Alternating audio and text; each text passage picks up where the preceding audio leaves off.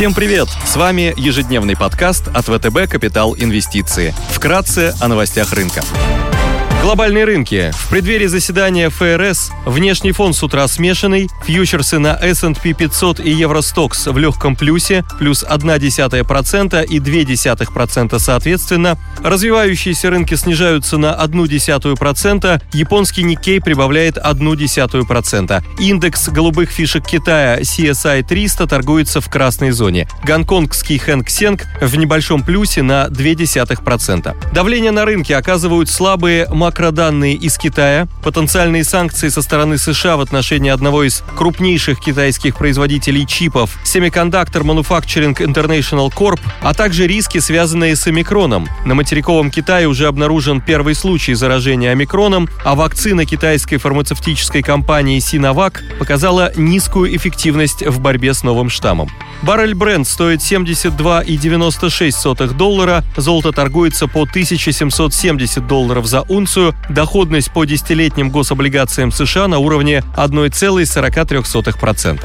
Сегодня пройдет заседание ФРС, за которым последует пресс-конференция председателя ФРС Джерома Пауэлла. Предполагается, что ключевая ставка останется без изменений. Медианный прогноз участников комитета по операциям на открытом рынке предполагает рост ключевой ставки до 6 0,6% до конца 2023 года. Промышленная инфляция продолжает оставаться на максимальных значениях, из-за чего ФРС может ускорить сворачивание программ выкупа и быстрее перейти к фазе повышения ключевой ставки. Будут опубликованы данные по розничным продажам в США и недельному изменению запасов нефти от API. Будет представлена статистика по промпроизводству и розничным продажам в Китае. Выйдут данные по потребительской инфляции в Великобритании. Си Цзиньпин и Владимир Путин проведут переговоры по видеосвязи. Корпоративные новости. М-Видео торгуется без дивидендов за первое полугодие 2021 года. Последний день для попадания в реестр акционеров, имеющих право на получение дивидендов X5 Retail и Unipro. Сбербанк проведет День инвестора. Совет директоров Лукойла рассмотрит обновленную стратегию развития на 2022-2023 годы. Среди крупных иностранных эмитентов сегодня отчитывается Inditex.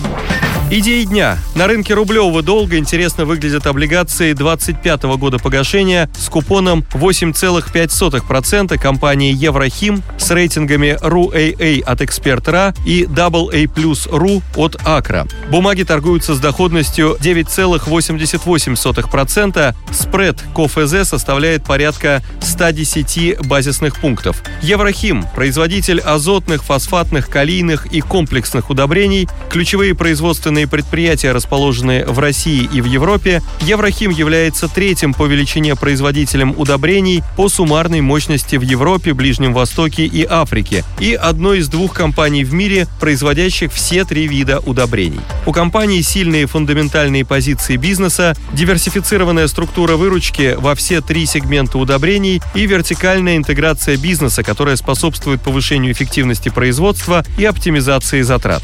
На мировой кривой издержек по себестоимости производства Еврохим находится в первом квартале. У компании управляемая ликвидность, подкрепленная сочетанием подтвержденных и неподтвержденных револьверных кредитных линий, а также с продемонстрированным на практике и сохраняющимся доступом группы к международному и локальному финансированию.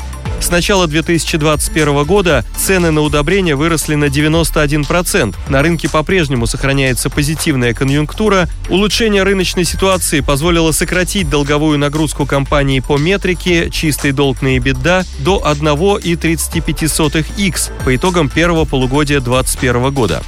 На рынке еврооблигаций привлекательное соотношение риска и доходности предлагает долларовый выпуск 25 года погашения с купоном 7,5% мексиканской телекоммуникационной компании Total Play с рейтингами B1 от Moody's и WB- от Fitch. Евробанды Total Play 25 торгуются под 6,31% с расширенными спредами в связи со сравнительно небольшим объемом бизнеса и нестандартной бизнес-моделью для мексиканских телекомов. Вероятно сужение кредитной премии за счет стабильного роста клиентской базы и устойчивости бизнес-модели. Компания покрывает 20 городов в Мексике, общее количество подключенных домохозяйств превышает 13 миллионов. Компания владеет конкурентной инфраструктурой среди операторов связи, 100% телекоммуникационных сетей приходится на оптоволокно, что обеспечивает высокую скорость интернета. Порядка 70% выручки компании приходится на физических лиц и 30% на корпоративных клиентов. Около 64% доходов от частных лиц формируются за счет продаж пакетного предложения Triple Play, включающего интернет, телевидение и телефонию. С 2017 года рентабельность по EBITDA у компании выросла с 22% до текущих 42%, благодаря увеличению масштаба бизнеса и улучшению операционной эффективности. У Total Play умеренная долговая нагрузка и сбалансированный график погашения долга. Метрика чистый долг на EBITDA на уровне 3,4x. Спасибо, что слушали нас. До встречи в то же время завтра. Напоминаем, что все вышесказанное не является индивидуальной инвестиционной рекомендацией.